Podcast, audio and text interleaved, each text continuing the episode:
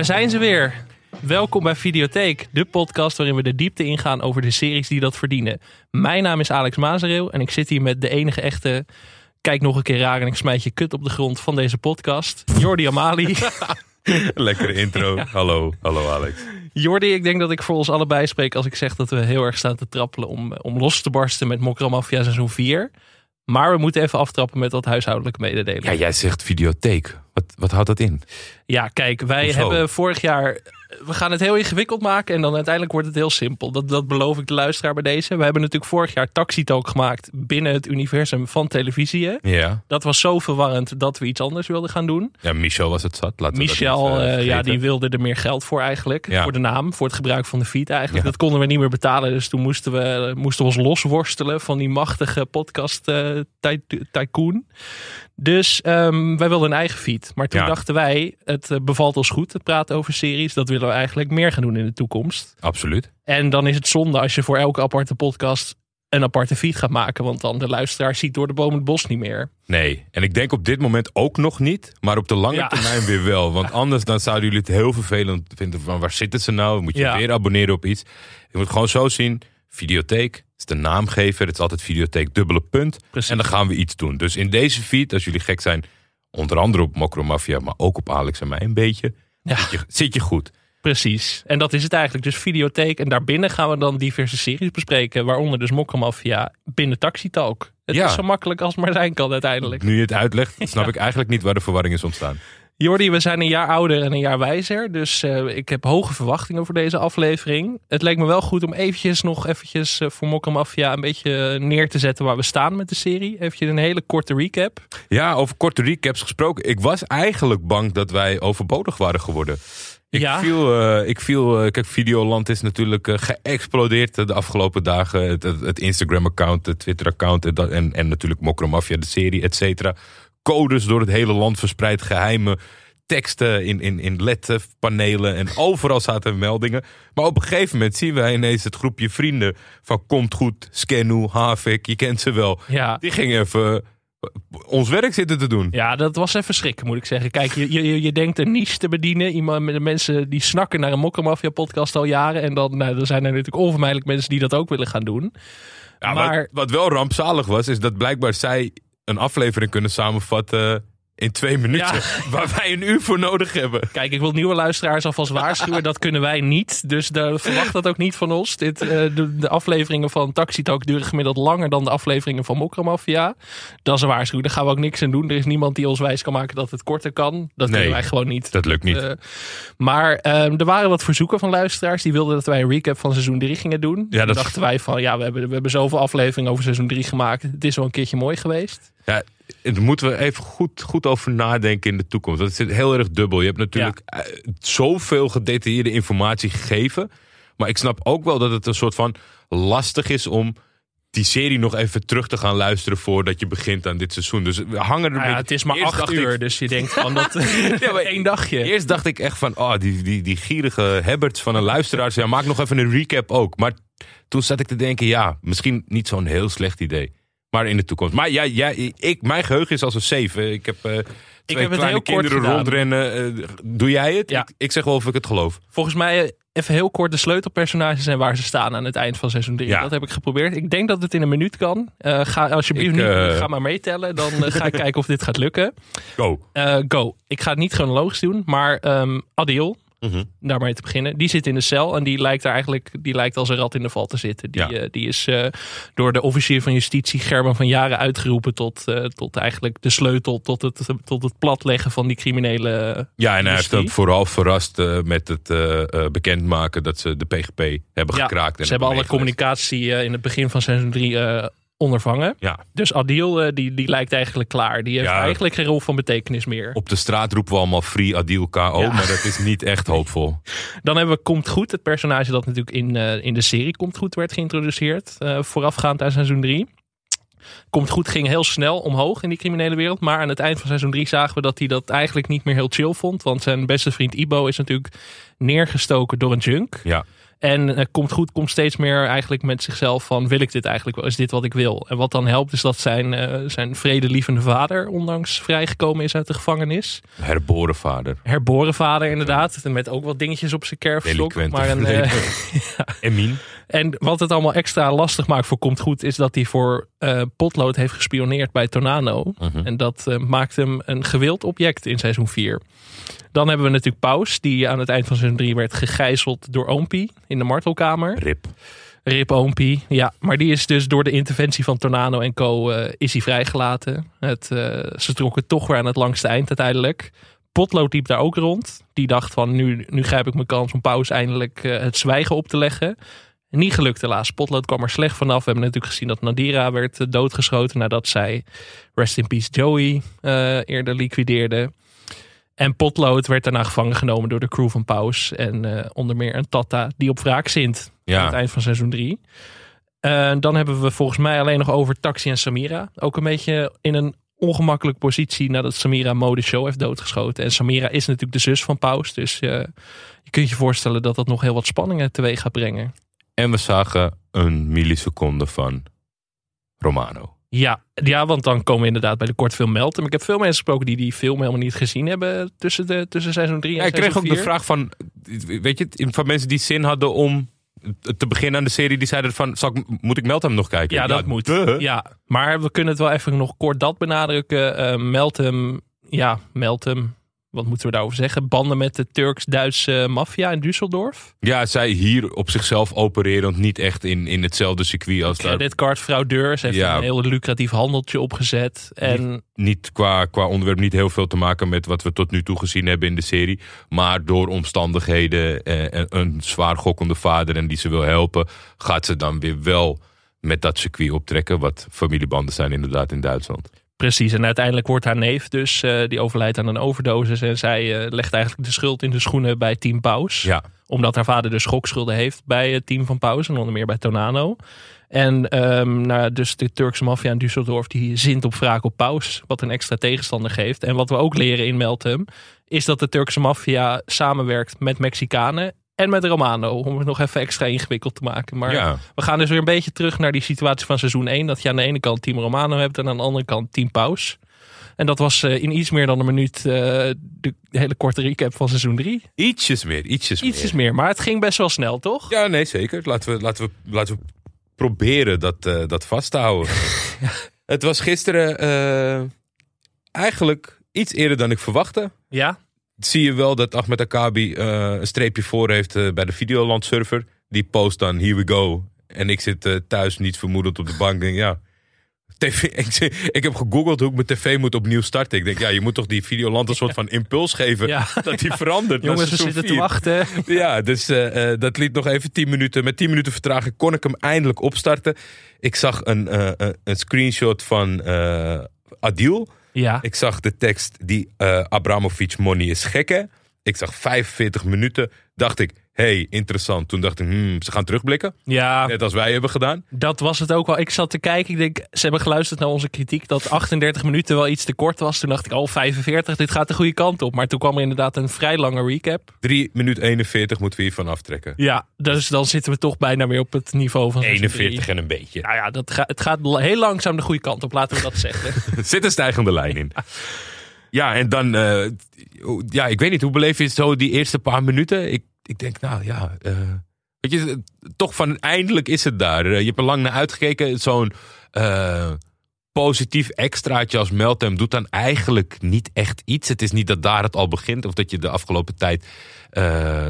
of dat je er daardoor toen al in zat, merkte ik. Mhm. Ja, toen ik Adil zag met zijn skibril en zijn koptelefoon op, toen dacht ik: oké, hier gaan we, nu- nu gaan we echt. Ja. Nu gaan we echt. En zit er ook meteen weer in. Hè? Je weet gewoon van hier gaan we en dit, dit wordt hem, zeg maar. Het is ook geen, geen seconde van twijfel van gaat het weer net zo spannend worden of zo. Dat had ik helemaal niet. Ik had Ja. meteen vanaf die opening zijn dat ik denk, yes, daar gaan we. En eh, de belangrijkste vragen voorafgaand aan dit seizoen voor mij waren in ieder geval van hoe gaan Potlood en Adil ooit weer in het grotere plaatje meedraaien. Want Adil, wat we net zeiden in die recap, zijn rol leek eigenlijk uitgespeeld. Ja. En in de openingsscène leren we al dat dat helemaal niet het geval is. Nee, en ja, pff, wat een begin, hè? En Zo. dat denk ik eh, van. eh, meestal zijn ze richting het einde van afleveringen ontzettend goed. Eh, van internationaal topniveau, zeg maar, qua cliffhanger, dat je er echt naar de volgende smart. Maar dit is ook wel gewoon een nieuw seizoen zo beginnen is wel lekker. En het is ook niet, weet je, het duurt niet minuten lang. Het is niet over de top. En ik denk ook, ja, want even concreet, uh, Adil wordt vervoerd, uh, een rustige weg. Je, je, denkt, er kan iets gebeuren, maar wat kan er gebeuren? En eigenlijk is hetgene wat daadwerkelijk gebeurt te groot om te kunnen voorspellen. Ja. Komt een vrachtwagen inrijden op die uh, Amerikaans-eske, ja, hoe noem je dat zo, een kolonne. Mhm. En ja, die ramt zo goed, daar stappen een heleboel mensen uit. De politieagenten worden vermoord. En Adil wordt bevrijd.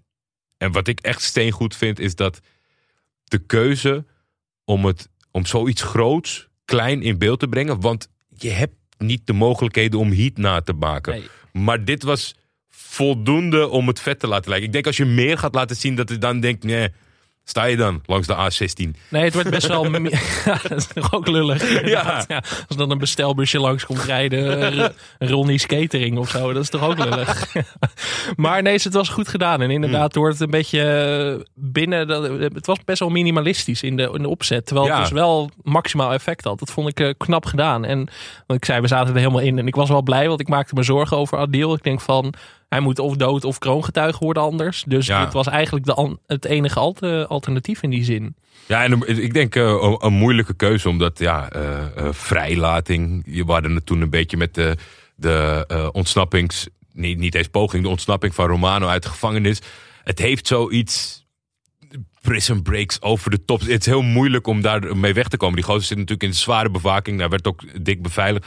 Hoe breng je dat toch nog op een beetje overtuigende manier om daar los te weken? Maar ja, eh, dat Adil in ieder geval nu meer ruimte heeft om, eh, om, om iets te doen in de serie. Daar ben ik wel heel blij mee. Want ja, ik moet zeggen, hij speelt het ook goed als hij gewoon eh, saai in de banken zit in de rechtbank.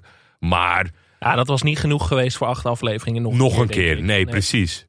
Dus, nee, dat had eh, niet gekund. Dus eindelijk ik, eh, free Adil KO. Eindelijk, wel. eindelijk voor het eerst. Want hij zat natuurlijk aan het eind van seizoen 2 al in de gevangenis. Ja. Dat is best wel een flinke tijd. Maar ik ben blij dat hij weer, dat hij weer eh, de weide in mag. Of nou ja, semi in ieder geval. Want hij wordt wel gezocht in heel Europa waarschijnlijk nu. Dus van vrijheid is geen sprake. Maar er zijn natuurlijk ook consequenties van seizoen 3. Ja. we gaan naar de, de lijkschouwing. Ja, De vader van Komt Goed. ehm, bij het lijk van, eh, van Ibrahim, oftewel Ibo. Die Ja. natuurlijk is neergestoken door een junk aan het einde van seizoen 3. Komt goed, inderdaad, zit er, eh, zit er niet lekker in. Die, eh, die, wat ik net al zei, die, die worstelt een beetje. Maar die heeft nu in ieder geval zijn vader bij de hand. Je zag wel dat Komt Goed iets ouder was geworden, inderdaad. De, als je de scènes naast elkaar legt aan het eind van seizoen 3 en seizoen 4... was dit wel dat je zegt van, die jongen is wel aan het groeien ook, eh, vrij het letterlijk. probleem toch van televisieseries. En dan nemen ze hier nog vrij rap op. In, in Amerika is het volgens mij zo dat het soms wel eens langer duurt dan dat wij weten of denken. Met betrekking tot eh, ehm, dat die kinderen veel te hard groeien ten opzichte van het verhaal, zeg maar. Ik heb dat nu bijvoorbeeld bij Ozark. Dat zit ik nu te kijken. En Ja. die jongen die moet volgens mij een jongen van 13 of 14 voorstellen. Maar die is overduidelijk inmiddels 18 of 19. dus dat slaat eigenlijk helemaal nergens meer op. Die is ook veel, die is enorm gegroeid. Maar dat, die is zeg maar vijf jaar ouder geworden, logischerwijs. Maar die serie speelt zich af binnen een jaar. Dus dat is natuurlijk altijd een beetje de worsteling. Van, Ja, ik, ik moet zeggen, overal in de serie kom- kom- komt hij komt hij er nog bij, Ja, weg bij mij. Ah, Ik denk als ik hem in zijn in zijn nette privé op de social media kanalen zie met het brilletje op, dan denk ik, ja, Nu, nu zijn we dat, eh, dat schattige kleine driftige ventje kwijt. Maar in de serie vond het, maar ik, ik snap wat je bedoelt. Ja, de, de, de, de vader van Ibo die eh, eh, wordt uitgenodigd en die, ja, volgens mij in moslimgemeenschap heet dat dan wassen, het lijken wassen, zeg maar, ter voorbereiding eh, van, de, eh, van de begrafenis. En eh, ja, ik, ik- er wordt al snel duidelijk dat die man het er niet bij gaat laten zitten. Nee, nee, natuurlijk een, wel een goede strategie. We hebben het natuurlijk eerder gezien met de vader van Muis en Adira, Ja. die ook niet, eh, die een beetje worstelde met die rol. Maar dit is wel een assertieve man, die ook wel als een mannetje staat zelf, volgens Ja. mij. Wordt ook gespeeld door Mohamed Azai. Echt, eh, echt zo'n acteur die je heel vaak in dingen hebt gezien. Hij heeft onder meer een overspel gespeeld in het Oké. Huis van Anubis ook vroeger. Mhm. Dus wel een bekende kop ook wel. En ik vind hem altijd echt zo'n acteur die wel altijd opvalt in de kleinste rollen of zo. Dus ik vind het fijn dat ze hem hebben toegevoegd. Dat, eh, Ja, en ik ben benieuwd, want ik denk een, een, een, een sterke ouder ja, Dat is, dat, is, dat is natuurlijk veel kritiek van mij geweest op de, op de vader van Muis. Dat zeg maar dat. eh, ja, eh, neergeslagen de hele tijd. Eh, Dat, dat, dat, vond- dat vond ik moeilijk verwerken als kijker, zeg maar. Ik vond het niet zo prettig. En ik denk als deze man een beetje straight to the point achter, achter het verhaal aangaat, dat dat best wel iets leuks kan worden. Het is natuurlijk ook een beetje een thema in deze aflevering. De ouders en de gevolgen van, eh, van het verlies van hun kinderen en zo. Wat Ja. natuurlijk best wel een beetje eh, zijlinks aan bod kwam. En nooit echt als verhaallijn. En ik heb wel het idee dat ze hier nu met die Hassan, zoals die vader van Ibo dus heet, wel naar het opbouwen zijn. Dus dat vind ik wel een slimme keuze. Ja, dan krijgen we alweer het eh, eerste, onze eerste minuten krijgen we met eh, Tornado. Ja. Lekker geld aan het tellen inderdaad. eh, Ja. In het, eh, in het eh, zaalvoetbalcomplex. Samen met Cinco vertrouwd. eh, Ja. En eh eh, Scannu is op het matje geroepen. En naast hem eh, staat Havik. En eh, die, die wordt aan de tand gevoeld. Want er is, eh, er is het een en ander eh, kwijtgeraakt. Afgepakt. En eh, daar is hij niet eh, eh, super blij mee. Snap ik ook wel. Het is niet goed voor de business, kan ik me voorstellen. Maar we zien even later heel veel big shoppers tassen aan geld staan in de, in de kleedkamers of in de, in de zaal, aan de, in de Ja, gymzaal. het was, het was meer principieel dan noodzakelijk. zeg Ja, maar, het dat snap ik. geldverlies. Ja, wat, eh, ze, ze hebben ook gewoon daadwerkelijk een, eh, een- ja, toch bij de meest succesvolle criminelen een terugkerend thema. Eh, het opslaan van contant geld. Ja. Op een gegeven moment kan je het niet meer kwijt, Alex. Ik, jij woont groot, maar ook dat. Op, op een gegeven moment kan je het niet meer stashen. Ik zit ook met al dat podcastgeld, al dat, al dat zwarte geld wat ik hier bij dag en nacht verdien. Van waar moet ik ermee heen, in godsnaam? Extra Ja. kasten en zo. Het is toch waar ze als eerst gaan zoeken. En dit zou wel eens een probleem kunnen worden. Ik bedoel, ik heb wel het idee met dit, dit specifieke laten zien van waar ze dat geld bewaren. Dat komt natuurlijk wel terug in de latere aflevering. Dat ze Ja. waarschijnlijk geript gaan worden of zo, zoiets. Ehm, want we verplaatsen van eh, de, voetbalclub naar eh, het nieuwe onderkomen van Samira en Taxi. Zag Daar, er eh, gezellig uit. Ja, in potentie een gezellig huis, Ja. maar Vooral in potentie inderdaad. de betrokkenen die zaten er niet heel lekker in qua sfeer. Taxi zit er niet lekker in. Ik heb eh, eh, me echt wel, eh, ja, toch alweer echt goed eh, gelachen om, eh, om Tornado. Ik kan er niks aan doen. Eh, Samira komt binnen, hij zegt fijn Rambo. Ja. weet je. het is gewoon ook het momentum en, en ook, ja, ook wel gewoon de klasse van zijn medespelers. Dat hij zo'n grap kan maken en dat zij die sfeer vasthouden, Ja. waardoor het zo grappig is. Maar ja, ik, Taxi, eh, natuurlijk eh, naamgever van dit alles. Zeker, toch een beetje onze, onze beschermengel, de, de patron. Wordt, eh, wordt, wordt redelijk belachelijk gemaakt. In zijn eer aangetast door Ice. Ice heeft veel zelfvertrouwen op dit moment in, in de serie. Voor het eerst in dit alles, want Taxi is natuurlijk altijd een beetje neergezet als degene die twijfelt, die er eigenlijk niet bij wil horen en die het allemaal gedoe vindt. Ondanks dat hij goed belachelijk werd gemaakt, heb ik het idee dat we hier het startpunt voor latere agressieve Taxi Ja? misschien wel hebben gezien. Ik, ik denk het, ik denk het, omdat hij het zeg maar heel gelaten over zich laat. Mm. Tornado maakt nog een grapje over van eh, haal die aders weg uit je nek. Want dit- die staat te koken op zijn plek en met zijn borstje vooruit. Maar ja, ik, ik, ik denk het wel. Want voor het eerst Mm. zag ik misschien wat... Of, ja, ik weet het niet. Ja, ik had juist meer het idee dat we steeds meer, dat Taxi nog steeds meer eruit wil eigenlijk. Dat dit alleen maar in die dood van mode show en zo. En dat, dat Samira eigenlijk gepresenteerd wordt als de, Ja. de, de bad cop van de twee. Of de, de hardliner in die zin. En dat Taxi misschien meer naar een rol van de uitgaat. En misschien wel in zo'n kroongetuigenrol uiteindelijk gaat belanden of zo. nou ja, zou maar dat, dat, kunnen. dat, kan nog, dat kan wel, zeg maar, die hardheid kan het ook zijn. Dat hij zegt Ja, van, weet ja. je wat, al die familiebanden van jullie, ik vind het prima. Ik ga alles nu vertellen. Dat, dat, maar er zit iets in hem. Ik denk dat het, zeg maar, het, het werd extra in duidelijk, wat jij ook zei, dat werd heel duidelijk van, eigenlijk is Samira, dat wisten we al, die heeft de broek aan in de relatie. Mm. Ja. Maar die struggelt nog met wat andere dingen van, vanuit seizoen 3, met wat ze heeft gedaan. Eh, Ik denk dat, eh, dat Taxi ons zomaar eens kan gaan verrassen dit seizoen. Ik ben heel benieuwd, want Taxi is natuurlijk het personage waar wij misschien wel het meest om geven. Dus Ja. eh, dat is toch elke aflevering ook weer spannend eventjes. Een extra zenuwenfactor. Eh, hierna gaan we eventjes terug naar Adil, die eh, van de motor afstapt en ergens in een kofferbak wordt gestopt. Toen ging ik even denken van, wa- waar gaat dit heen? Door wie is hij nu bevrijd? Ik bedoel, ik had natuurlijk wel vermoeden dat het Romano was, maar je denkt toch van, Ik wist waar hij naartoe onderweg was, want die vrouw en het kindje in de auto die spraken Turks. Ja oké, ja. Ik, zat, ik zat te denken, ik denk, nou, nu, Alex zit nu nog te puzzelen, terwijl ik het al weet. Ja, hier val ik volledig door de mand natuurlijk. Maar en de, inderdaad, vrouw en kind in de auto. Een beetje Ja. gek wat, wat hun rol nou in het geheel Ja, was. ik denk afleidingsmanoeuvre, Ja. minder, minder opvallend. Dat een, Ja, een moeder en een kindje achterin, of een oma en een kleinkind achterin, minder kans om eh, gestopt te worden.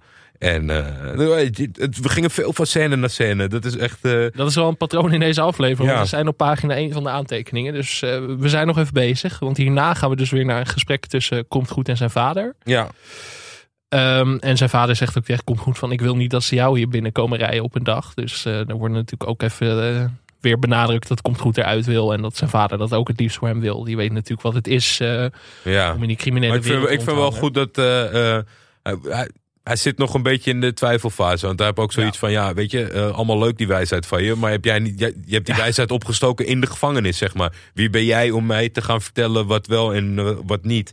En eh, hij bevestigt niet helemaal op de vraag of hij Ibo goed kende. Nee, dat durft hij niet. Want de- Nee. de vader van Ipo vraagt inderdaad van... kende jij hem? Zei Ja.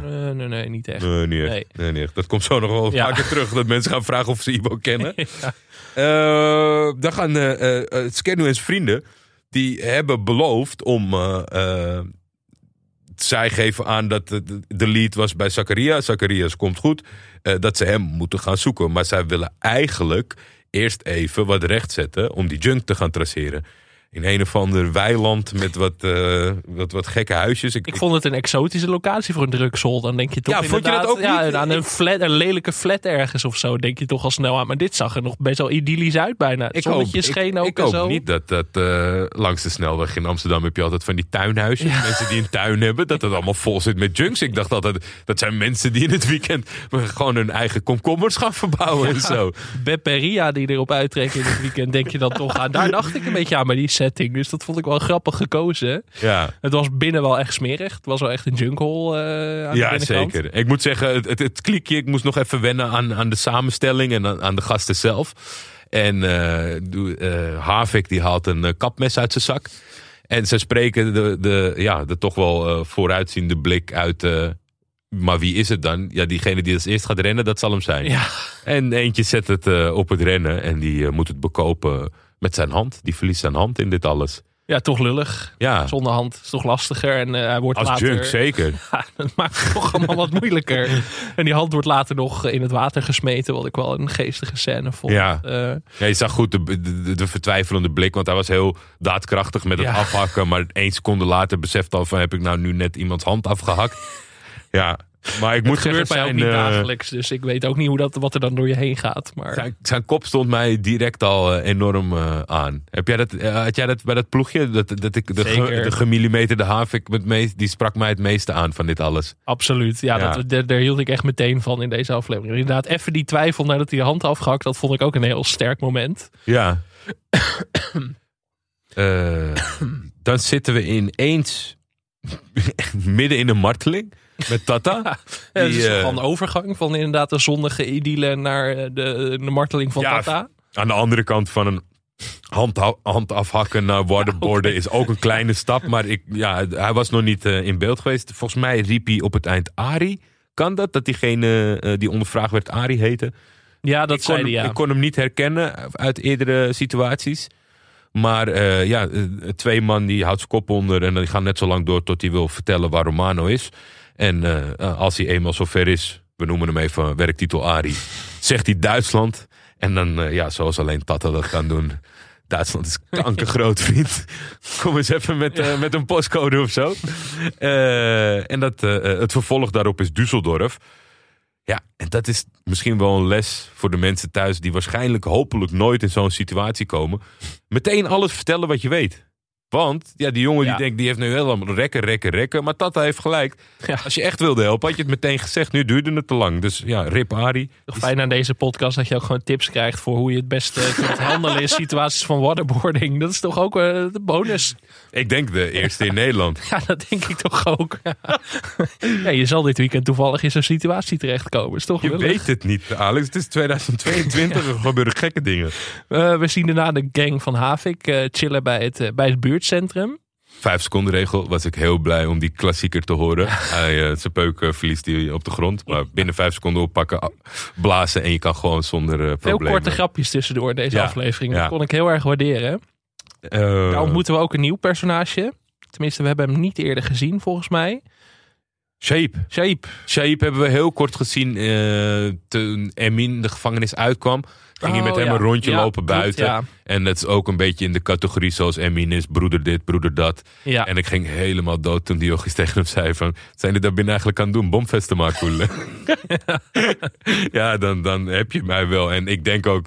Ja, daar hebben we het natuurlijk vaak over gehad. De kracht van deze serie is toch die wisseling daarvan. eh, die herkenbaarheid. Maar weet je, dus niet schromen om van waterboarding naar gewoon straattaalgrapjes. Ja, ik, ik, ik geniet daarvan. Terwijl je heel heftig in het verhaal zit. Hè. Aan de ene moment wordt er een truck in een, in in een bus gereden. ja. Maar het, het, het gaat goed eh, Die balans die gaat heel, die, die werkt gewoon, blijft gewoon werken. En dat was in deze eerste aflevering natuurlijk ook weer volledig zo. Maar ook ja, het shape die we dus wel eerder gezien hadden. Ik was hem eventjes vergeten. Dat toont maar weer aan dat jouw geheugen eh, Toch veel beter is. slecht Nee, nee. Maar dat is natuurlijk ook wel een kracht. Dat je inderdaad in het ene seizoen kan iemand in één scène even kort op de achtergrond zijn. En in het volgende seizoen zijn ze ineens een op het oog cruciale speler. Dat vind Ja. ik ook wel altijd wel sterk hieraan. Maar dan gaan we natuurlijk naar de hoofdact. Of tenminste de, de hoofdrolspelers van deze serie in, eh, in zekere zin. Ik zat te denken, dit is hetzelfde onderkomen buitenverblijf als waar in die classic scène was eh, van eh Paus met Samira, toch? Ja, ja dat is wel. Het is geen klein onderkomen. Zeker, ik, ik vond er ook leuk uitzien. Zeker toen de zon scheen, dacht ik ook van... nou, ik zou hier ook best wel willen zitten. Maar de, de, daar ben- heb ik de verkeerde business voor gekozen. Paus, Paus Potlood, eh, Tata, Ashraf. De grote, eh, de grote mannen eh, van de groep die zitten bij elkaar in de tuin. Er wordt nog weinig gekeken. Er is veel passieve agressiviteit. En dan krijgen we aansluitend flashbacks over wat er eigenlijk in aanloop naar het hier zitten gebeurd is. Ja, want we zien inderdaad dat Pauze is inmiddels behoorlijk opgeknapt. Die kwam natuurlijk best wel gehavend uit die martelkamer. Dus we, er zit wel enige tijd tussen. Ja. Dus je, je denkt van, wat is er nou in de tussentijd gebeurd? Maar dat leren we vrij snel in deze aflevering eigenlijk. Hoe dat allemaal tot stand is gekomen. We zien namelijk een martelscène in die zin. eh, vlak na de, na de ontmoeting eigenlijk in dat, in dat pand van Oompie. Ja. Aan het eind van seizoen 3. Tata zegt volgens mij tegen Paus van... eh, of was het, ehm, was het Tornado die dat zei? Van ik schiet hem gelijk eh, zijn man Ja, ja, nee. Ja, ja, Dat was Tornado. eh, ja, nee, ja, Tata is agressief, maar een ander soort agressief. niet Tornado gevat, wil iedereen eh, agressief. doodmaken. Ja, Ja, Tornado die heeft het niet zo op potlood. Dat mogen duidelijk zijn. Uiteindelijk Tata ook niet. Maar Tornado is zeer agressief en die laat weinig ruimte voor eh eerherstel of het toetreden tot de groep. Maar uiteindelijk, en ja, ik weet niet wat jij daarvan vindt, is het toch het broederschap wat doorslaggevend is. Of er is weer een, g- een grootser plan wat wij nog niet weten. Maar het komt er eigenlijk vrij klassiek op neer. Paus kan potlood niet vermoorden. Nee, dat is toch... En ze hebben het ook eventjes over dus hun, hun hele wraak, eh, wraakgebeuren gehad. Van inderdaad, jij hebt mijn vrouw en mijn zoon vermoord, zegt Potlood tegen Paus. En Paus zegt van, je hebt me goed teruggepakt. Ja. Dus het is wel duidelijk van, ze staan eigenlijk misschien wel... Hoe Een wrang heel ander soort vriendschap, hè? Van Ja. ja jij mijn vrouw, van, ja, maar jij, jij mijn kind. Ja, Ja, nee, dan Ja, is kom hier, Ja, knuffel. kom hier. Ja, dat is weer allemaal goed. Ja. En Potlood zegt ook van maak het gewoon af man. Weet je wel, het is al klaar. Maar kijk, deze serie gaat Jar natuurlijk niet zomaar eruit schrijven in de eerste aflevering van seizoen 4. Dat, dat zou natuurlijk stom zijn. Ook omdat hij het gezicht van de serie is. Samen met Paus in, in zekere zin. Ja, maar daar maak ik wel uit op dat er, er... Er is een hele goede reden voor. Of er is een Ja. hele goede reden voor bedacht om dit vast te houden. Want het lijkt me wel een moeilijke beslissing. Want het is natuurlijk best wel tegen het cliché aan om dat je je bloedgabber uiteindelijk toch niet kan vermoorden. Terwijl Mhm. wat er allemaal is gebeurd. En dan ze gaan nog even een kip tagine eten met z'n tweeën uiteindelijk. Het, gaat, het gaat heel geleidelijk. Want eerst inderdaad Spotlood gefrustreerd. Het gaat over de rooien, dus maak het dan af. Mhm. Nou, dat gebeurt niet. En dan meer, meer praten, meer praten en meer praten. En Totdat Potlood zegt uiteindelijk... ook tegen hem van je hebt gewonnen Paus. Dus wat wil je nog meer? Van, Ja. Paus zegt dan ook van ik ben aan het winnen. Ik heb nog niet gewonnen. En dat is denk ik een beetje het thema van dit seizoen. Van, Ja. We hebben natuurlijk aan het eind van seizoen 3 leek Paus alsnog weer de winnaar. Net als eerder ook al eigenlijk in de serie. Het lijkt er steeds uit te rijden dat hij als tussen haakjes grote winnaar uit de bus komt. Maar er is natuurlijk meer concurrentie, meer mensen die op wraak zinnen. Dus het is misschien ook niet, niet gek dat hij zo'n slimme factor terug in zijn groep wil. Want Tata is natuurlijk gewoon, is natuurlijk een beetje, eh, ja, hoe zeg je dat? Een beetje het simpele, simpele spierballen in die zin naast hem. Tornado Ja. is eh, een en al emotie. En Potlood is natuurlijk een beetje de rationele, slimme gast. En die Ja, mist dat is natuurlijk wel wat hij, eh, crew. wat hij mist, inderdaad. Dus wat ik zeg, er zal een idee achter zitten of een plan achter zitten. Eh, En hij kent Romano natuurlijk goed potlood. Die heeft Ja. natuurlijk, ze werkten niet echt meer samen, maar ze hebben natuurlijk lang samengewerkt. Dus dat, dat, dat geeft hem misschien een strategisch voordeel op Romano, waar we zo nog wel eventjes op terugkomen. Ja. Want potlood zegt ook van fuck Romano. Dus het is wel duidelijk dat die eh, loyaliteit helemaal weg is. Dus misschien dat Paus daardoor dacht van ik kan deze jongen nog gebruiken of zo. Ja, ik vond het grappig met, met. Ik heb nog niet gewonnen, ik ben aan het winnen. En terwijl, volgens mij spraken ze daar ook langs elkaar heen. Of, of moest het daar duidelijk worden dat ze met z'n tweeën wat anders bedoelen. Want volgens mij bedoelt Potlood van jij hebt van mij gewonnen. Ja, En Paus denkt altijd groter. En die heeft zoiets van: ik ben pas aan het winnen, maar ik heb nog wat te doen. En waaronder wordt dat Romano vegen. Eh, dan is eh, Tia Alvarez eh, back in town. Eh, toch ook altijd blij als die weer terug is. Ik weet niet, het is zo'n klein personage, maar ik kan haar wel goed hebben of zo. Ja. Ze, ze vervult haar rol met verven van, eh van drugsbarones. Dat vind ik wel leuk. Dat, Ja, ik, ik, denk, ik denk wel dat het, daar, dat het met zo'n rolinvulling moet blijven. Ja, nee, het moet niet groter worden. Maar Nee. dit, dit is perfect eigenlijk zo. Want in andere series was zij misschien een belangrijke speler geworden. Dat we ook iets van haar thuissituatie hadden geleerd of zo.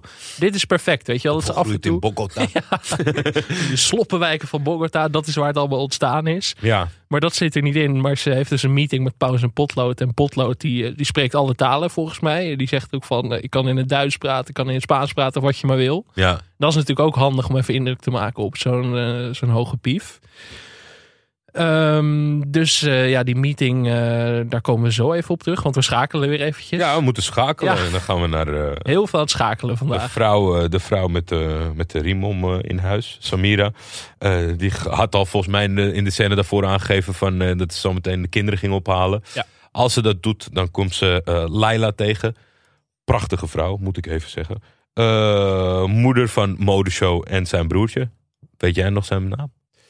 Karim? Kamal, Kamal? Karim? zoiets. Ik Ja. weet het niet meer. Ja, Hier zijn vast peace, heel veel eh, factcheckers die ons nu eh, gaan ver- Rest in peace. rectificeren. eh, jij bent de meest onterechte vermoorde Zo. persoon, denk ik, in deze serie. maar zij, zij, spreekt, eh, zij spreken elkaar aan en ze geeft aan dat er later die, later die dag een bijeenkomst is voor de ouders, de moeders, over ja, de situatie met hoeveel, hoeveel ja, benden of, of lijken deze oorlogen op straat brengen.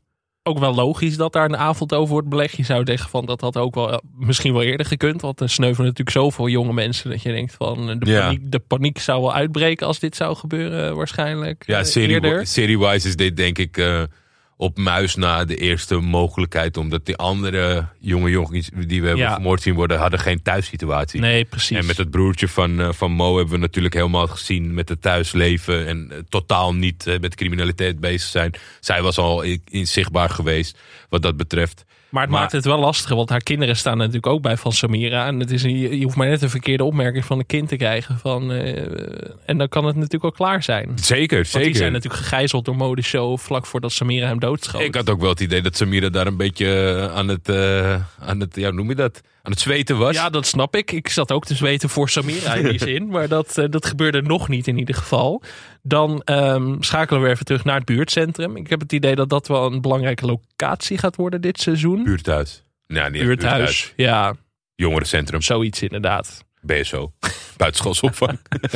Eh, want daar zien we dus Hassan, wat dus de vader van Komt Goed is, samen met, eh met Gaib. Nee. Gaib? De vader van Van Ibo. Ibrahim. Ibo. Van Ibrahim. Wat zei Eh, ik dan? En Shaib. Jij zei van komt goed. Oh nee, ik bedoel, ik bedoel Ibo. Ja. ja. Dus eh eh, Shaib van het, van het centrum en Hassan, de vader van Ibo, zitten met elkaar te overleggen. Want hij wil gewoon graag weten wie kende mijn zoon. Hij wil een beetje een reconstructie gaan samenstellen van mensen die hem kenden. Van wat is er nou gebeurd in die laatste dag, dagen, uren. En dan wordt uh, en zijn maatjes die worden gevraagd. Die ontkennen alles, maar niet zo goed.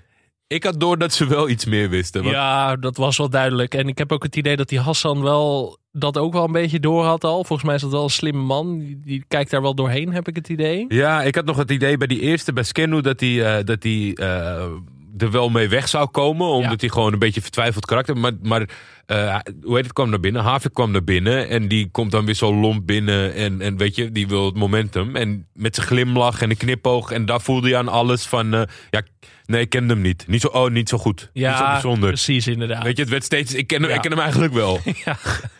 En inderdaad, Skinnu is dan eh, de jongen die overduidelijk de meeste struggles heeft binnen Ja. die groep. Daar zullen we ook nog wel op terugkomen. ik denk een beetje seizoen. de equivalent van, van Kom Goed wat dat betreft. Die Ja. te ver ergens naar binnen is gegaan. terwijl hij dat niet wilde. Je zag dat eerder ook in die scène bij dat drugsel, dat hij al een beetje op de achtergrond bleef. En dat hij zich eigenlijk er niet eh, mee wilde bemoeien.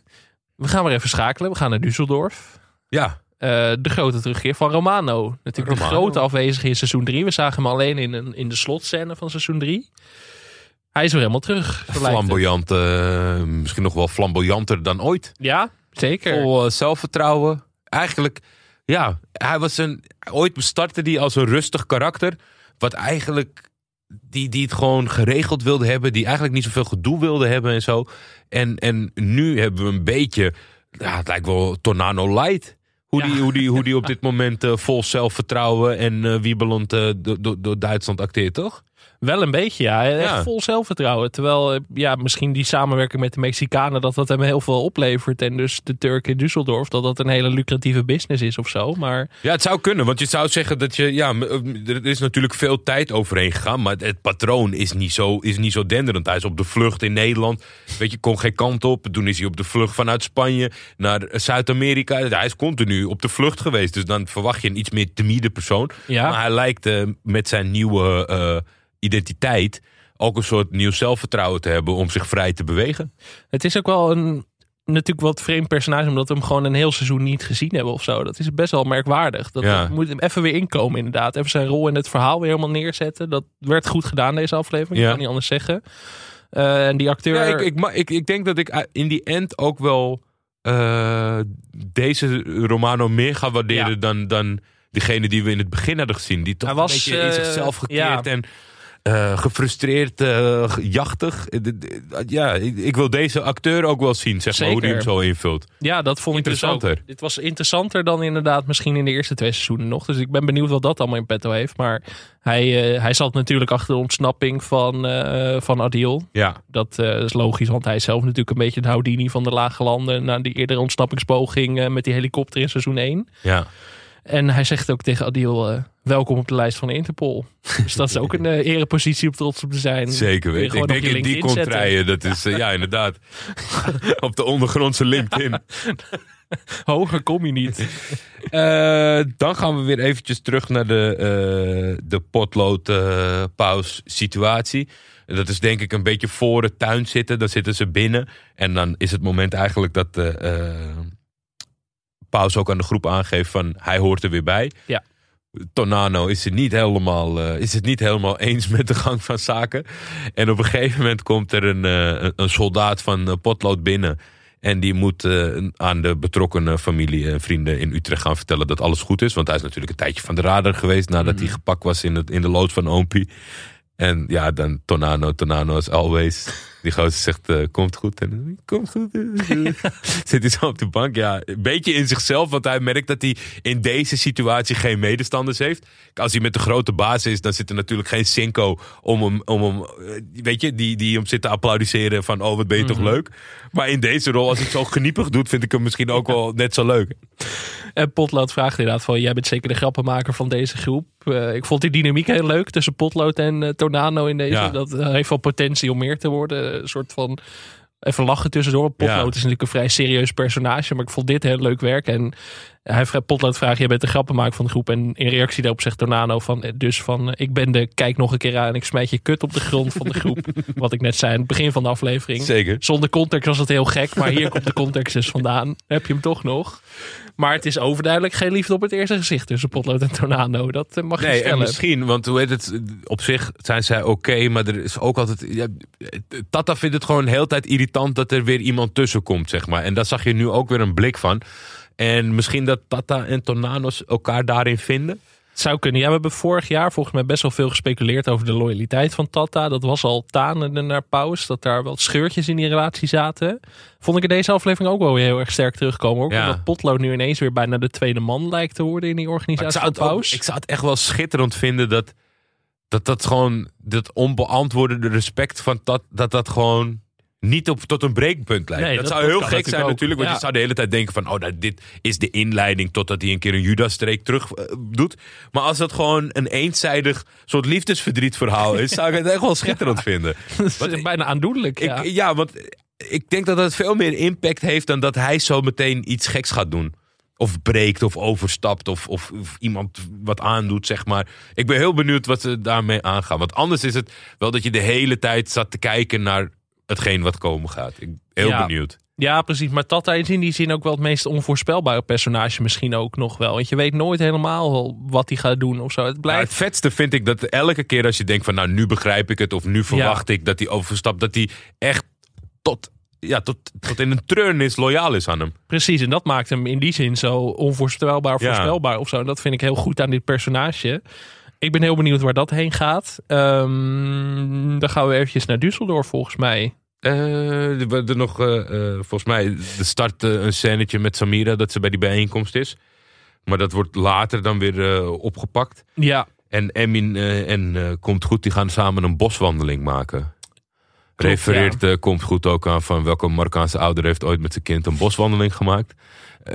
Nu is het nog een beetje afstandelijk tussen die twee.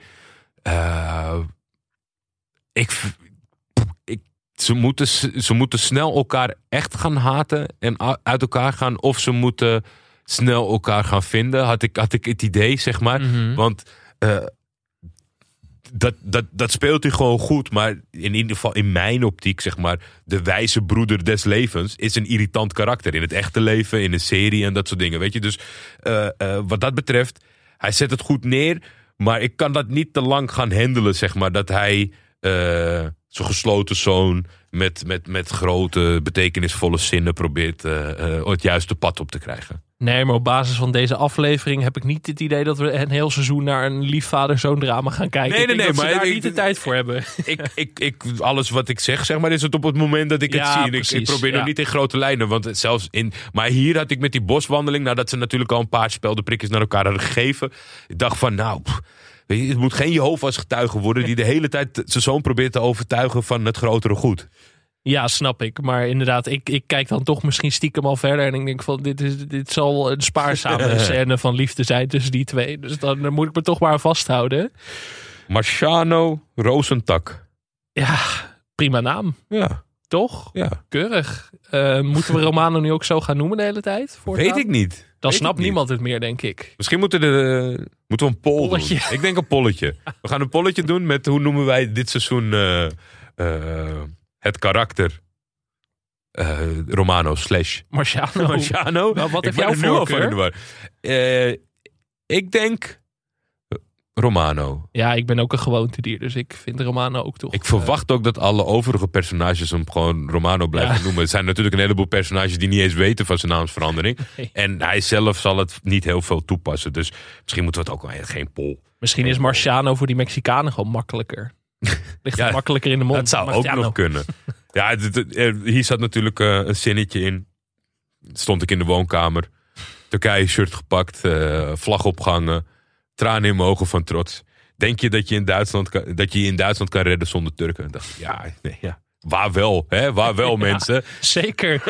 dat geldt ook voor deze podcast in principe. Dus dat geldt voor alles in het leven. Ook eh, dicht bij huis. Ehm, Ik had het idee eh, op het einde, want ze, ze, ze- zijn in gesprek, eh, Adil en, eh, en Marciano Romano. En op het eind, een paar hele vette shots. Ik had het idee, hmm, ze waren toch gedraaid en dat de regisseur of de edit dacht van... "Oh, te cool om te laten Ja. lopen. Had, had, had som, het had niks afgedaan aan de serie als ze er niet in zaten. Maar ik zat echt te kijken. Oh, dit zijn gewoon vette shots omdat het vette shots zijn. Gewoon van Adil op het dak. Dat was echt cool. Nee hoor, dat waardeer ik wel. Daar komen dan toch die twee extra minuten vandaan. Dat Nederland misschien een oogje heeft toegeknepen van... Ah, nou, laat, laat dat short er dan maar in. Weet je wel? Dan zijn ze op de filmacademie ook gewoon een keer eh, tevreden. Ja, hier gaat het alweer beter tussen Emine en Komt Goed. Want eh, eh, die zit, vader zit moei, moeizaam paprika's te snijden. Dat ziet Komt Goed als hij een beetje aan het kijken wat hij aan het doen is. En die gaat hem dan leren paprika snijden. En die heeft geleerd in de Jilla. En dat, dat lijkt de eerste toenadering van Komt Goed.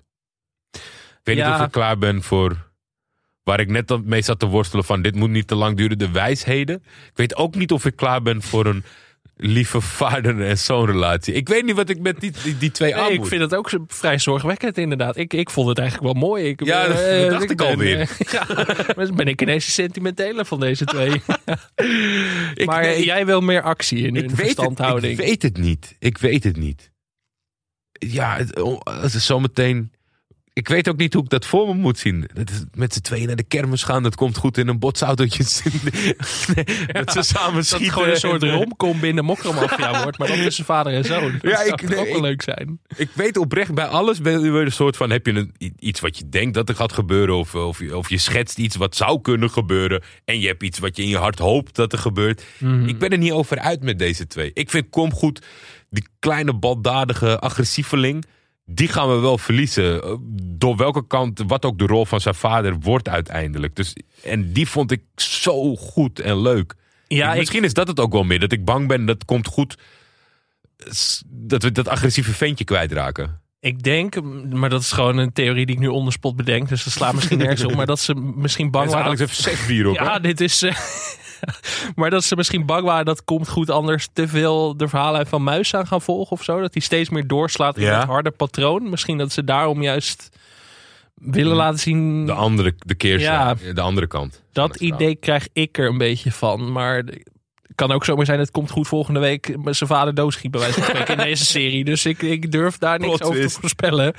Maar ik, ik, ja, ik stoorde me daar niet zo aan eigenlijk. Ik Nee, nee, nee, maar net, net klonk het een beetje. Maar dat, dat, dat komt meer zeg maar door eh, de, de zweverige teksten. Dan, dan lijkt mij. Ik, ik stoor me hier niet aan, maar ik, ik frustreer mezelf met het feit dat ik niet weet wat ik van ze wil. Hmm. Daar moeten we volgende week maar even op terugkomen. Dan als er nog meer scènes tussen hun geweest Ja. zijn. Maar ik vraag me af of we meer van dit soort scènes gaan zien. Eh, ik denk het eigenlijk niet. Ik weet het niet. Ehm, dan gaan we naar de, de, de ouderavond. Dat klinkt meer schoolachtig. Maar het gaat dus over ehm, het feit dat meer dan twintig jongeren om het leven zijn gekomen door straatgeweld in Amsterdam. Ja. Denk ik. Ik betrek het even op Amsterdam, maar ik neem aan dat dat daar is. Samira is er dus toch heen gaan. Ondanks dat taxi zei van, is dat wel slim? Want iedereen weet dat je de broer van Paus bent. En misschien is dit niet het beste idee. Taxi heeft niks te vertellen thuis. Die, eh, Nee. alleen maar, die krijgt alleen een opmerking van... zorg dat de kinderen niet te lang op de iPad zitten... en heeft verder niks te vertellen. Maar Samira kwam er toch daar wel achter. Of dat ze zelf, zichzelf die vraag weer ging stellen. Is het Ja. verstandig dat ik hier ben? Want inderdaad, we zien die Leila, eh, die, eh, die vertelt een verhaal... en die vraagt ook van, wil iemand anders wat zeggen? Ja. Dan zien we regisseur El Moussaoui weer. Ja. Moussaoui. Die natuurlijk... eh, Waar in- alle racisten van dachten dat hij het lek was. Ja, Binnen de organisatie van de politie. Ik heb altijd gezegd Erik Kortom. Dat sloeg ook nergens op. Maar, dat, maar in ieder ja, geval wel te verkopen. het was wel een witte man. Dus dat voel ik me toch iets zekerder erover. Maar El Moussaoui die werd natuurlijk door, eh door Pierre Bokma. Ik ben even de naam. Gerben van Jaren. Gerben van Jaren, ja. Justitie. Die werd vorig seizoen natuurlijk naar eh, de wijken gestuurd. Van eh, ga daar een beetje rondhangen. Informatie inwinnen. We zagen toen alleen dat hij werd eh, opgepakt door andere agenten. Dat hij zei van ik ben een regisseur, maar dat werd niet geloofd toen. Ja. Daar hebben we niks meer over gehoord verder. Maar nu zien we hem dus weer terug, want hij spreekt op die, eh, op die ouderavond. Ja, en dat ja, het is wel moeilijk te verkopen. In de zin van, weet je, hoe wil je een voet aan de grond krijgen tussen die jongens en, en ja, dingen niet meer in Dat principe. kan niet meer, weet Nee. je. Want dat is nu van, hey, dat ben jij. Dus Maar ik ben aan de andere kant met- was dit publiek natuurlijk wel volledig moeders en vaders. Ja. Voornamelijk moeders. Eh, Maar ik ben benieuwd wat ze met dat personage willen. Van of die nou een grote rol gespeeld. Ik vond, het, ik vond zijn aanwezigheid een beetje eh, random of zo in deze scène. En ik denk van, ja, maar misschien wel een soort van eh, vooruitzicht dat hij er wel in zit. Want als hij Ja, niet meer terugkomt, dan had je net zo goed iemand anders kunnen neerzetten. Want dan Ja. was hij in de wijken gebleven. Maar het is meer in relatie tot seizoen 3 dat hij daar geposteerd werd. Als jij moet de wijken, jij moet eh, de temperatuur gaan voelen. Dat doet hij nu ook, maar op een heel andere manier dan in seizoen 3 natuurlijk. Dus eh, Ja, dat is heel gek, want het idee wat, wat ik heel sterk had bij Hassan, had ik niet zozeer bij Laila. Maar zou misschien ook wel kunnen, nu we het hierover hebben, met dat hij de politie erbij is. En dat Ja. zij gewoon denkt van, fuck it, ik ga dit ook niet eh, eh, laten voor wat het is. We gaan er dieper uitzoeken en, en schuldigen aanwijzen. ja, zou ik interessant vinden in, Ja. in ieder geval. Ehm, maar Samira die heeft het inderdaad zwaar. Want die, die denkt van, ik zit hier niet helemaal op mijn plek. Ja. Logisch. En even later eh, ja, zien we haar thuis. Is nog steeds niet helemaal lekker in de hummetje. En even later zien we haar bij Tornado in de auto. ehm, Mhm. En die zegt, moet ik je niet gewoon naar pauze brengen? Ja. Dus er zal wel weer een hereniging tussen broer en zus komen op een later moment dit seizoen, denk ik. Ik ben heel En benieuwd. dan wordt taxi gek en dan schiet iedereen dood. Einde serie ook meteen een taxi. Gewoon uiteindelijk elk personage Voor ons. voor ons. Ja. Nou, dat zou een eerbetoon zijn. Daar zou ik nooit meer overheen komen. We zien even een korte scène van Tata onder de douche. Met een enorme tatoeage van Joey. Prachtig. Prachtig eerbetoon. Zo.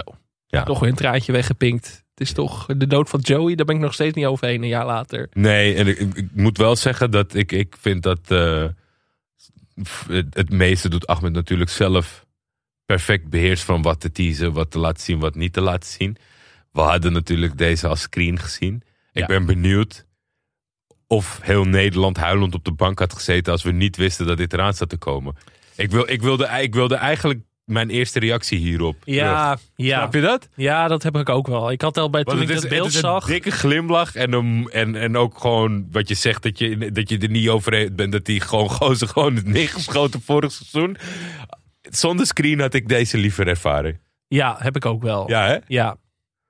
Nou, misschien dat we Joey nog wel in een hoedanigheid gaan zien dit seizoen. Misschien eh De geest van Joey. iets van Joey. Iedereen- hele andere twist ineens een David Lynch-achtige tafereel hier krijgt.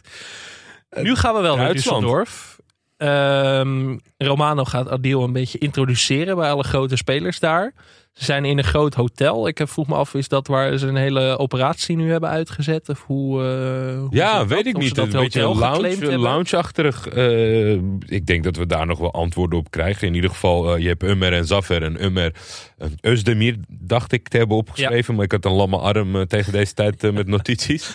Ehm Nee, je hebt gelijk. Ummer, de klassieke, eh, klassieke boef. En Saffer, die, die stond ook al mm, hoofd tegen hoofd. Bijna met Adil toen hij uit die koffer- kofferbak kwam. Ja. En eh, die eh, geeft de hele tijd aan van zijn kop staat me niet aan. Ik moet hem niet en dat soort dingen.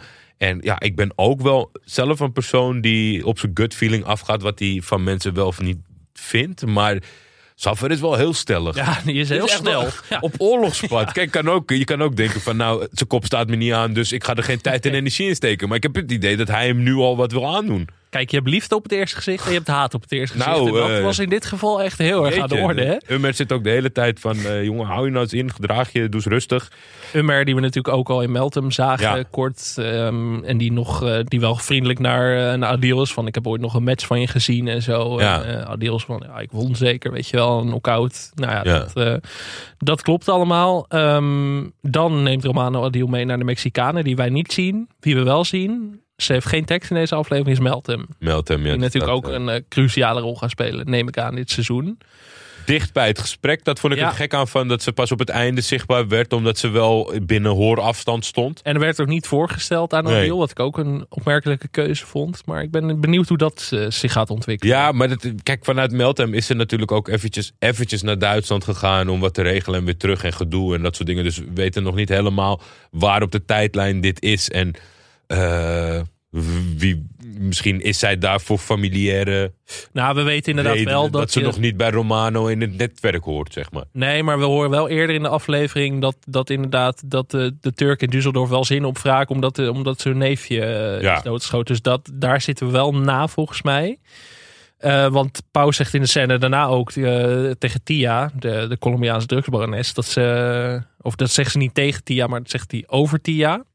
Ehm, dat, zij, dat zij de situatie in Düsseldorf onderschat. En Tata zegt van, eh, ik stuurde een paar mannetjes heen eh, om het even te checken. En nou, Potlood heeft een connectie. En eh, wordt, wordt pauze nou heen gestuurd? Ik heb het, hier eh, kom ik aan het eind van mijn aantekeningen. Dus Nee, potlood, even- potlood, moet, eh, potlood moet, of, of moet mee om een soort Ja. van eh, reden van aanwezigheid in Düsseldorf. Anders valt het een beetje te veel op eh, met de aanstaande oorlog eh, tussen de twee partijen. Dus hij heeft een connect daarover, waardoor ze legitiem gewoon even naar Düsseldorf toe kunnen. Tata heeft daar helemaal geen zin in. Potlood lijkt het eh, weinig te doen, maar eh Paus geeft aan van eh, jullie gaan met z'n tweetjes. En dan gaan we richting het einde van de aflevering. Ja. En dat is godzijdank op de voetbalvereniging. Ehm Havik, die, eh, waar in, in, de, serie duidelijk wordt dat zijn eh, echte naam Nadir is, eh, volgens mij. moet een beetje hoeden over de pakjesmakers. De mensen die de kook in de pakjes doen. Dat lijkt mij ook gewoon een saaie job. En eh, Ja, daar zou ik ook moe van worden, denk ik hoor. Ja. Havik, eh, Havik was een beetje aan het knikkenbollen. En eigenlijk net op het verkeerde moment valt hij daadwerkelijk in slaap. En het, het verkeerde moment is natuurlijk altijd als Tornado in de buurt is. En eh, die gooit, eh, gooit een kilo kook eh, aan zijn kop om hem wakker te maken. En ja, dan Alex, dan gaan we gewoon naar een fantastische scène. Zo. Waarin eh, Tornado zich super begripvol opstelt naar een, naar een jochie dat eigenlijk in blinde paniek is. En in alle eerlijkheid van alles wil zeggen in, in de war raakt. En Oh. als hij iets zegt wat hij niet mag zeggen over het feit dat hij weet hoe de rip is verlopen, de ripdeal, begint hij over ribbeltjes chips. Zo, en dan maakt hij ribbelbewegingen. En dan nog blijft eh, Tornado in zijn rol van dat het niet erg is. Ja, en, eh, Ice is zo eng in deze scène. Dat hele begripvolle, dat hele zachtaardige, dat komt zo effectief over. Het is echt Ja. heel angstaanjagend. Ik En het er- goede ervan is, is dat je zelf gaat twijfelen van... laat, laat hij hem nou lopen vandaag? Want normaal gesproken is dit de klassieke van... ah joh, geef niet en bam, schiet je iemand dood. Weet je dat? Precies. En hier ging het zo lang en gelijk en, en rustig... dat je dacht, ah, laat, hij is echt in een goede bui. Ja. Hij is echt in een goede bui. Maar het- de ribbeltjes chips was net te veel van het goede. wel heel hard om gelachen. hoor. Ja, toch ja, wel inderdaad die kleine comedy momentjes. En dat was vooral bij Havik echt eh, Ja, misschien wel de MVP van deze eerste aflevering. zeker. Zeker durf ik wel te stellen. Maar het, het Tornado is toch niet blij. Die sleept hem aan zijn haren mee naar de doucheruimte. Waar die eventjes onder de hoge drukspuit wordt gezet. En Ja. Tornado helemaal eh, uit zijn plaat gaat. En ehm Havik eh, biecht op dat hij weet waar eh, Zakaria is. Ja. Dus het is inderdaad... eh, Ik weet waar hij werkt, ja, waren de slotwoorden. dat is inderdaad bij zijn vader. Ja. De lijkenwasser.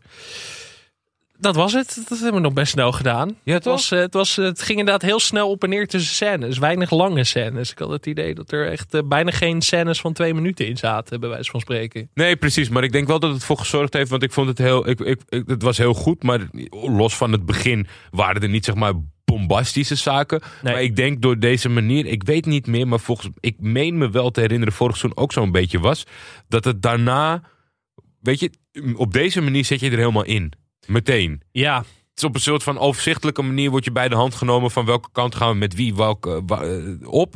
En nu gaan we zeg maar beginnen. En ik denk dat je nu langzaam weer gaat naar uitgebouwde scènes en lijnen. dat is ook, het is in die zin ook typisch een eerste aflevering van een vervolgseizoen van een serie. Dat je eventjes weer moet neerzetten waar je bent, waar iedereen is, waar iedereen staat, hoe het zich gaat ontwikkelen dit seizoen. Ja, en een vriend van mij die appte over, eh, eh, weet je, veel, veel personages, veel lijntjes en zo. Maar ik heb meer dan ooit het idee, er zijn heel veel lijnen die met elkaar te maken hebben. En die naar elkaar toe gaan komen zometeen. Dat, dus, dat je het echt heel erg kan downgraden zometeen naar een paar hoofdlijnen. Mhm. Wat denk jij nu? Ik denk, daar heb ik jou helemaal niet op voorbereid. En we zitten heel vroeg in het seizoen. Maar misschien daardoor des te grappiger om later op terug te blikken. Kijken wij nu naar een soort bombastische opbouw en gaan we eruit met de knaller? Of is dit gewoon seizoen 3 all over again en gaan we straks naar seizoen 5? Oh, jij, jij vraagt je af of dit het laatste seizoen zou kunnen zijn. Ja? Ja, dat is een goede vraag inderdaad. voor het blok, hè, je me de heel erg voor het blok. Ja, dan moet ik ineens improviseren. Alex Maasreel dacht dit was het einde. Ik ben toch een beetje bang voor fantheorieën. Die Erik Corton, die, daar word ik nog steeds wakker van s'nachts af en toe. Ik was ook blij dat hij niet in deze aflevering zat. Heb Maar- je hem weer? heb je hem weer. Maar ik heb nog niet het gevoel dat dit het, dat dit het slotstuk is. Daarvoor worden te, te veel nieuwe personages toch weer geïntroduceerd hier en daar. Inderdaad, die vader van Ibo en die hele groep van Komt Goed krijgt wat meer diepgang. Het voelt nog iets te vroeg voor Ja. Ik heb heel erg het idee dat deze serie inzet op een vijf seizoenen plan. Maar Vijf dat, seizoenenplan. dat heb ik vanaf seizoen 2 gehad, maar dat eh, waar? slaat eigenlijk nergens op. Maar dat idee heb Ja, ik een ja. beetje. En het is ook een beetje de wet, want alle goede series hebben ongeveer vijf à zes seizoenen. Dus je moet daar ook een beetje...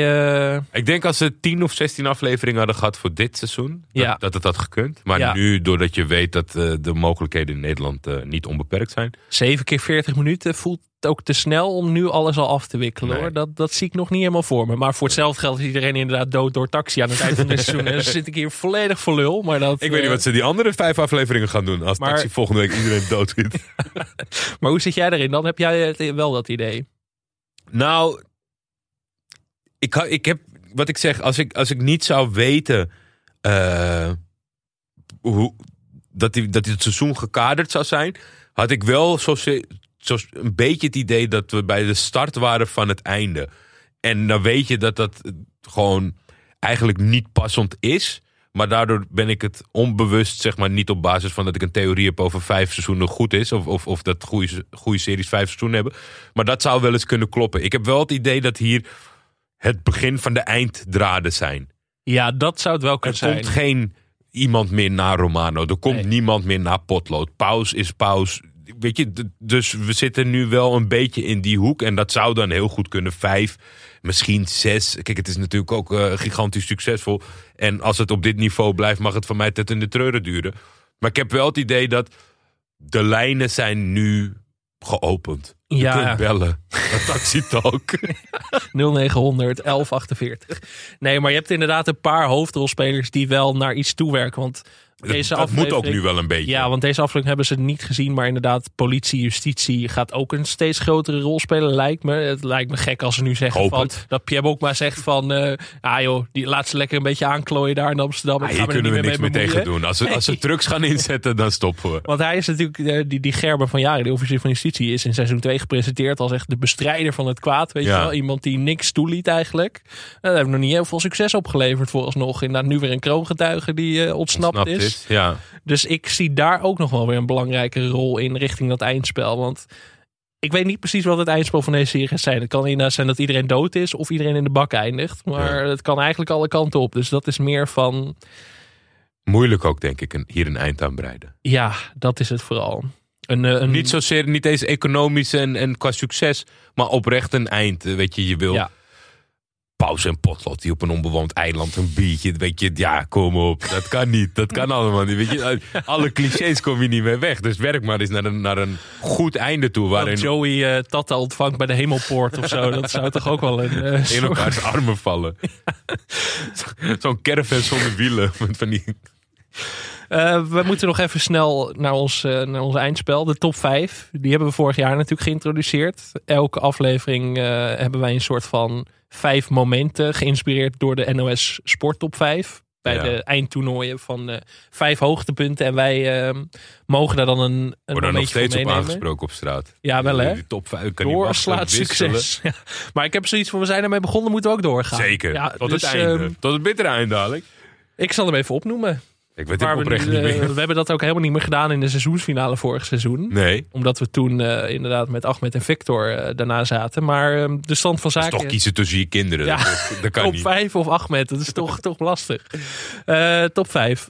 Paus die de vrouw van Potlood vermoordt. Ja. Iconische scène uit seizoen 1 natuurlijk. Zeker. Joey bij het zaalvoetbal. Ja. Uit seizoen 3. Ja. Uitstekend. de kantine scène tussen Tornado en Komt Goed. Mm -hmm. De broer en zus scène tussen Paus en Samira uit seizoen 3. Ja.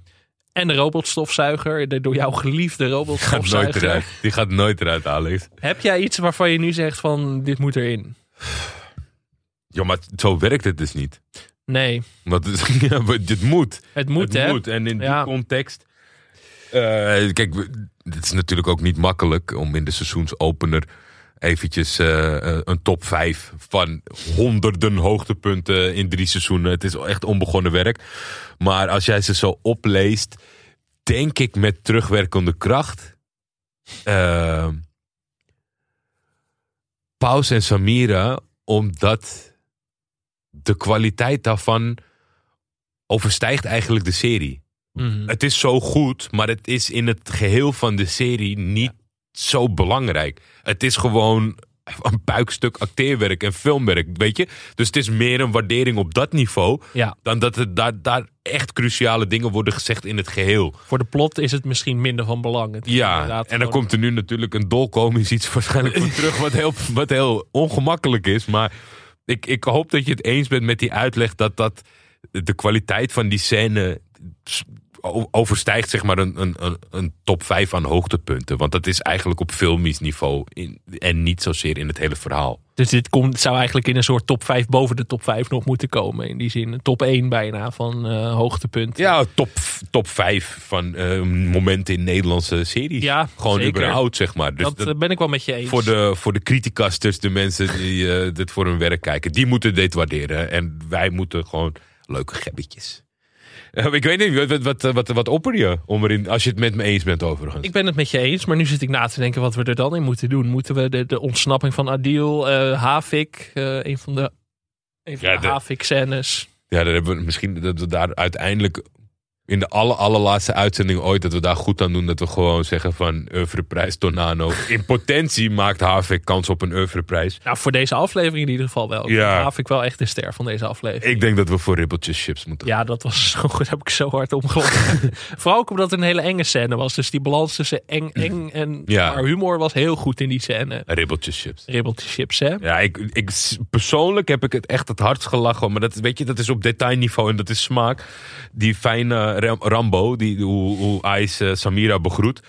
Maar we moeten ook commercieel denken, Alex. We zijn een podcast voor het publiek. En, en de mensen willen ribbeltjes chips. Misschien worden we volgende week wel gesponsord door Kroki. Ik heb er wel zin in nu, moet ik zeggen. Ja, dat kan, eh, dat, eh, kan ik niks aan doen. Dat was hem dan voor de... We zijn weer helemaal terug. Genoten. Ja. Blij dat we terug zijn. Blij- ik, ik had ook gisteravond echt...